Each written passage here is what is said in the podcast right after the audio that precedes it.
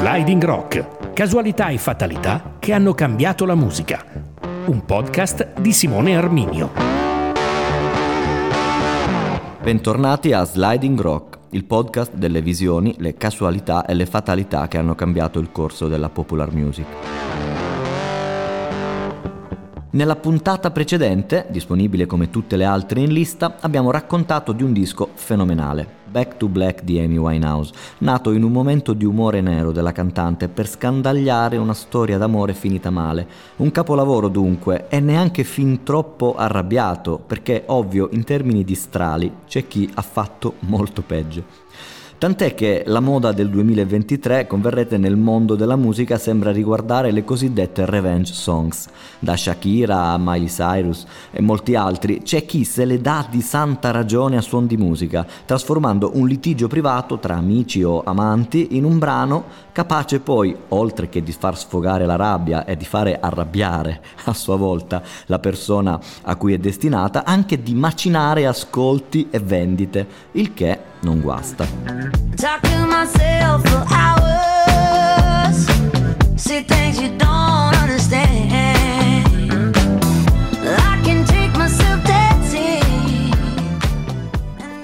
Ma è un fenomeno così nuovo? Beh, neppure per sogno. La rabbia spesso è diventata in musica qualcosa di altamente artistico e ci sono anche in Italia degli esempi illustri. La lista sarebbe infinita, ma se si parla del pantheon dell'invettiva, del top del top dello sfogo in rima, beh, un nome su tutti non si può non nominare ed è quello di Francesco Guccini. E nel suo particolare canzoniere, in cui le canzoni di invettiva sono tra le più belle in assoluto, una canzone su tutte, da sempre, tutti noi, riconduciamo al suonarsele di santa ragione. Parliamo dell'avvelenata, una canzone nata, sembra incredibile, da una recensione negativa. Ma ecco come sono andati i fatti. E un altro giorno è andato, la sua musica ha finito, quanto tempo è ormai passato e passerà le orchestre di motori. Lo sfondo delle vicende è immancabilmente Bologna. Qui vive, studia e suona da, nei primi anni 70 un ragazzone della montagna modenese, viene da Pavana, un paesino nell'Appennino tosco-emiliano e di nome fa Francesco. Francesco e basta sarà anche il nome con cui produrrà i suoi primi album. Maestro divino e di far casino, poeta dell'impegno e dei sentimenti collettivi, frequentatore di osterie dentro e fuori porta e anche studente fuori corso della facoltà di Magistero, all'epoca dei fatti, il 1974, Francesco Guccini firma ormai i suoi dischi con il nome completo e dopo i primi tre album ha fatto il grande salto con un'opera Radici, che per la prima volta lo porta al di fuori dei suoi confini e della sua nicchia di ascoltatori, grazie anche ad una canzone specifica, La locomotiva, dedicata alla storia vera di un macchinista anarchico che a un certo punto dirottò il suo treno di signori eh, che passava in mezzo ai campi dove vedeva faticare i proletari e in questa sua folle corsa finì però miseramente a schiantarsi in un binario morto. Una canzone lunghissima ma anche potente, poetica e dirompente che consegnò Francesco Guccini a soli 32 anni nell'Olimpo dei grandi cantautori impegnati. Guccini, dicevano di lui, beh, uno che è riuscito a scrivere 13 strofe su una locomotiva può scrivere davvero di tutto. Era ovviamente un complimento e a farglielo nello specifico era un'altra persona destinata a cambiare con ironia e contenuti l'intera musica italiana. Parliamo del milanese Giorgio Gaber. Non so che viso avesse, neppure come si chiamava. Con che voce parlasse, con quale voce poi cantava. Quanti anni avesse visto allora, di che colore Con questa canzone scoppiarono per Guccini il successo e la notorietà, due evenienze che, converrete in un montanaro burbero e poco avvezzo alle cerimonie come lui, crearono subito non pochi problemi. L'artista fu inghiottito in un turbine di concerti, di interviste, di partecipazioni in tv che lui accettava malvolentieri e in più iniziò a subire le pressioni di manager e di casa discografica per cambiare il suo stile e renderlo più leggero, più consono ai tempi, forse anche più frivolo, una iattura per lui che chi lo conosce e lo ama può ben immaginare. In questo clima, per dire, il maestrone, così lo chiamavano tutti per via della stazza e di una quasi laurea in magistero, che poi è l'attuale scienze della formazione, nel giro di un anno fu quasi obbligato, tra una trasferta e l'altra, a sfornare anche dei dischi, Arrivò infatti l'anno dopo Radici Opera Buffa, un album bellissimo, a metà tra il talking blues e il cabaret, registrato all'interno dell'Osteria delle Dame, che era una bettola sotterranea in via delle Dame, nel centro di Bologna, dove il cantautore amava rifugiarsi con la chitarra e pochi amici fidati per mangiare tagliatelle, bere vino e sfuggire a tutto e a tutti, tra canzoni e risate. Bello, col vestito dalla festa Bello, con la brillantina in testa. Bello, con le scarpe di copale e l'andata un po' per male. Ma di tempo per Kraffen e Boiate in quell'anno, causa il successo, ce ne fu sempre meno. Arrivò infatti anche eh, il momento di un nuovo disco di inediti e realizzarlo sotto pressione per un cantautore genuino come Guccini non fu per nulla facile. Lo racconta lui stesso quando parla di Stanze di vita quotidiana, il disco uscito nel 1974 che finirà per una serie di casualità, una soprattutto, al centro della vicenda che stiamo raccontando. È un disco fatto di canzoni che il cantautore aveva scritto in tutti i modi possibili, alla boia di un Giuda, direbbe lui, e in condizioni spesso complicate. Sono canzoni però tristi, profonde, sentimentali, non certo quelle che voleva il mercato del momento, o almeno così credevano i produttori produttori ed è per questo che a quei brani furono quasi imposti degli arrangiamenti più leggeri, scanzonati e così poco gucciniani se ascoltati oggi. Il periodo della realizzazione di quel disco Guccini stesso lo racconta infatti così. Incisi stanze di vita quotidiana in situazioni psicologiche difficilissime. Avevo un produttore che mi sballottava da Roma a Milano senza il motivo minimo. Fu terribile e in più al tempo stesso quel produttore era fissato con l'esotismo, con le marimbe e Ares Tavolazzi, il mio bassista, se ne andò letteralmente quando un giorno in studio di registrazione gli venne richiesto di eseguire un suono giallo. Ma cosa voleva dire?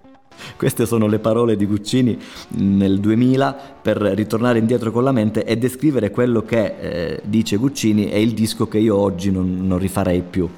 Eppure è strano e sarebbe stato un problema perché anche in quell'album, così nato in una situazione così complicata, ci sono delle perle che i gucciniani non possono che amare. Una tra queste soprattutto è la canzone delle osterie di Fuoriporta, che certo a sentirla nell'arrangiamento originale del disco di cui parliamo, è un arrangiamento che il cantautore poi dal vivo mai più replicò, rende ben chiaro lo smarrimento dell'artista e dei suoi musicisti all'epoca dei fatti.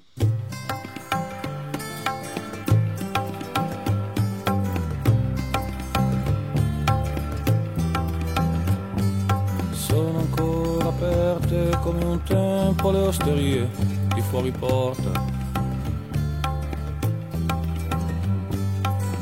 la gente che ci andava a bere fuori e dentro è tutta morta un sacco di suoni gialli, conveniamo con un maestrone in questa versione originale del brano. Ma ehm, questo è il clima che si respirava però in quegli anni in via Paolo Fabri 43, la casa nel quartiere Cirenaica frat- di Bologna, dove nel frattempo il cantautore era andato a vivere in affitto. Ed è da quelle parti che inizia la storia che oggi raccontiamo, una storia che ha dell'incredibile. È la fine del gennaio del 1975 e a Bologna l'aria fredda dice neve. Nelle edicole in quei giorni è arrivato un nuovo mensile, un mensile di musica che si chiama Gong ed è formato da un gruppo di giovani critici musicali fuoriusciti dalla più celebre fanzine Muzak. Con ben 80 pagine per 800 lire, non poco per l'epoca, la rivista si proponeva di raccontare più da vicino e con autorevolezza ciò che si muoveva nel panorama musicale italiano e internazionale. Uno stile al tempo stesso altezzoso ma anche provocatorio e irriverente. Era l'approccio scelto fin dalla copertina, che per il numero di gennaio del 75 di cui parliamo, eh, titolava a caratteri cubitali Chi ha paura di mangiare Bob Dylan? e raffigurava il menestrello americano disteso, placido, dentro a un hot dog con un fotomontaggio. Nelle radio, infatti, spopolava in quei giorni la prima canzone di protesta di Bob Dylan, eh, scritta per sostenere l'innocenza del pugile eh, Rabin Hurricane Carter è invischiato in una brutta storia di omicidio. Hurricane, con il suo testo diretto e affilato, fu uno dei primi grandi successi delle canzoni di rabbia. E non c'è dubbio che la sua verve polemica abbia colpito in quei mesi anche il maestrone di Bologna, che di Bob Dylan si è sempre detto un grande appassionato. Here comes the story of hurricane, the man the authorities came to blame for something Copertina del magazine a parte ad attirare l'attenzione di Francesco Guccini.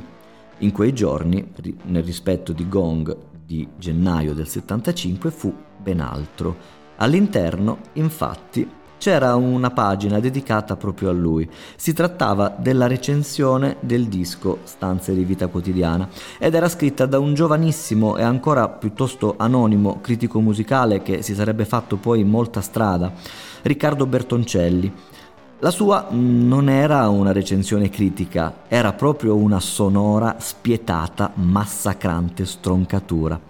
Oggi Riccardo Bertoncelli, che nel frattempo è diventato uno dei più grandi critici italiani, racconta anche quella stessa recensione con una giusta dose di autoironia eh, rispetto a, a, quei, a, quel modo di raccontare un disco così forte, così eh, identitario. Ma eh, all'epoca si usava così e in quelle parole però non si fa fatica a trovare i prodromi di una grande rabbia che può sviluppare per chi è eh, il diretto eh, interessato di quelle parole, che facevano più o meno così.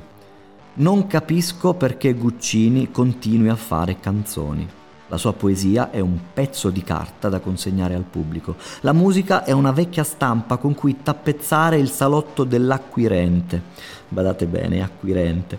Francesco Cuccini non appartiene più a se stesso e finisce col ripetersi, regalando una pianta topografica della propria anima tanto diffusa quanto vana e i suoi testi sono senza magia, sono noiosi. Sembra dire io sono sempre qui a scrivermi addosso. Beh, insomma, mica male come stroncatura. Guccini infatti la legge e vi si arrovella. Non ci dorme la notte, è una cosa che gli fa rabbia e gli fa rabbia soprattutto l'essere accostato ad una schiera di artisti e di cantautori che fa rime per soldi. Lui che da sempre ha avuto come faro il divertirsi, il far casino e in merito alla presunta imprenditorialità del suo lavoro ha sempre eh, risposto con uno sberleffo. Venite pure avanti, voi con il naso corto. Signori imbellettati, io più non vi sopporto. Infilerò la penna ben dentro al vostro orgoglio, perché con questa spada vi uccido quando voglio. Guccini, insomma, non la prende benissimo. A quelle parole così dure del giornalista continua infatti a pensare anche nei giorni successivi, quando tutti gli ripetono di scrollarsele di dosso. Ma a lui bruciano e a questo ripensa, pensa e ripensa eh, per molto tempo, finché una sera di qualche mese dopo, in Cirenaica, il quartiere popolare di Bologna in cui ha scelto di vivere, mentre copre a piedi i pochi metri che separano casa sua da dall'osteria di Vito, il luogo in cui per decenni ha passato le sue serate, ripensa a quelle parole. Una parola va spesa anche per l'osteria di Vito, che esiste tuttora. È un ritrovo, e lo era ancora di più all'epoca, un ritrovo perfetto per i cosiddetti biassanot un termine che in bolognese vuol dire chi se ne va a zonzo tutta la notte fino al mattino, per far passare la notte, ecco il significato. E in quegli anni eh, questo ruolo è stato impersonato alla perfezione da giocatori di carte, da giornalisti e da artisti che all'epoca popolavano la città come Guccini, ma anche come Lucio Dalla o Luca Carboni qualche anno dopo. E tornato a casa, quella sera si diceva, Guccini Si chiude in cucina e alle 4 del mattino, con l'angoscia e un po' di vino e la voglia di bestemmiare, prende chitarra, carta e penna e verga di getto sul foglio una domanda rimasta così iconica nel suo paroliere da diventare oggi quasi un modo di dire e fa così. Ma se io avessi previsto tutto questo, dati cause e pretesto, le attuali conclusioni, credete che per questi quattro soldi, questa gloria da stronzi, avrei scritto canzoni? Poi passa a indagare i fatti con l'arguzia e con la salacia che in quegli anni erano nel suo pieno. Chiede scusa agli ascoltatori per quel suo disco ritenuto così brutto e lo fa con stile, con queste parole. Vabbè, lo ammetto che mi sono sbagliato e accetto il crucifige e così sia. Chiedo tempo, son della razza mia, per quanto grande sia, il primo che ha studiato. Il resto del brano, ad ascoltarlo ora, è un crescendo incredibile di colpi alti, altissimi, di mosse di fioretto, di citazioni colte e al tempo stesso di rime popolari.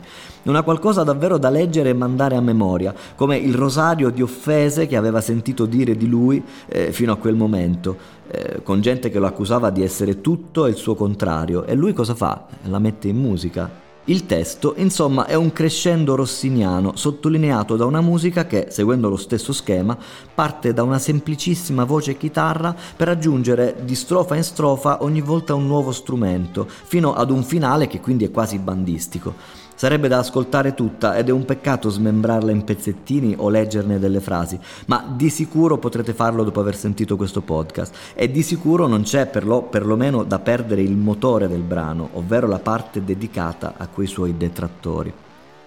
Quei critici, quei personaggi austeri, militanti, severi, a cui eh, l'artista chiede scusa, facendo presente però che non ha mai detto che a canzoni si fanno rivoluzioni o si possa far poesia.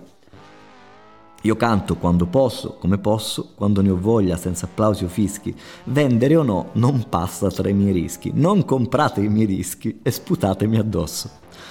E per finire, all'autore dell'articolo, quel Riccardo Bertoncelli, Guccini, cosa inaudita, si rivolge di persona nel brano citandolo in questo modo. Un musico fallito, un pio, un teorete, un Bertoncelli o un prete, a sparare cazzate. Un gigante. Nel frattempo, ormai in via Paolo Fabri, in quella notte, è l'alba. Il maestrone, finalmente appagato, dopo lo sfogo, appoggia la chitarra e se ne va a dormire. Il giorno dopo si ricorda di quella canzone e la canta per gioco davanti agli amici all'osteria di Vito, spiegando che quella è la sua risposta a vi ricordate quella recensione che mi ha fatto così tanta rabbia. E così la canta e dav- davanti a sé la piccola platea si diverte in un modo inaudito. La canzone piace, qualcuno gliela richiederà ancora la sera dopo e poi anche quella dopo. Nel frattempo la voce circola, lui è costretto a ripetere questa canzone tutte le volte che va da Vito. Beh, il testo è bellissimo e qualcuno lo sa già a memoria. Qualcuno inizia a dirgli anche che dovrebbe inciderla o perlomeno cantarla durante i concerti. Guccini non è molto d'accordo, si tratta di un'invettiva, è una cosa privata, è un gioco, è uno scherzo, ma poi alla fine di fronte alle insistenze cede perlomeno sul secondo punto e inizia a suonarla dal vivo per vedere l'effetto che fa sul grande pubblico. La esegue così in un paio di concerti e a quel punto la voce arriva fino a Riccardo Bertoncelli, che si incuriosisce di essere citato e chiede il numero del maestrone alla casa discografica e gli telefona.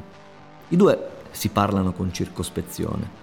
Guccini osa dire che se proprio è così curioso di ascoltarla può andare a trovarlo a casa sua. L'indirizzo di casa tanto lo sanno tutti. È quella via Paolo Fabri 43 in Cirenaica a Bologna che in fondo nel, nell'ambiente non è mai stato un mistero. Sai cosa io pensi del tempo?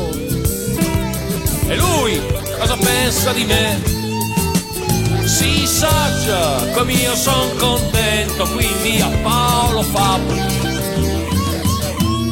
43 siamo arrivati così quasi alla fine della storia Riccardo Bertoncelli prende il treno, va a Bologna, arriva in via Paolo Fabri 43. I due si incontrano con Guccini che gli apre la porta dicendogli beh ma ti immaginavo diverso.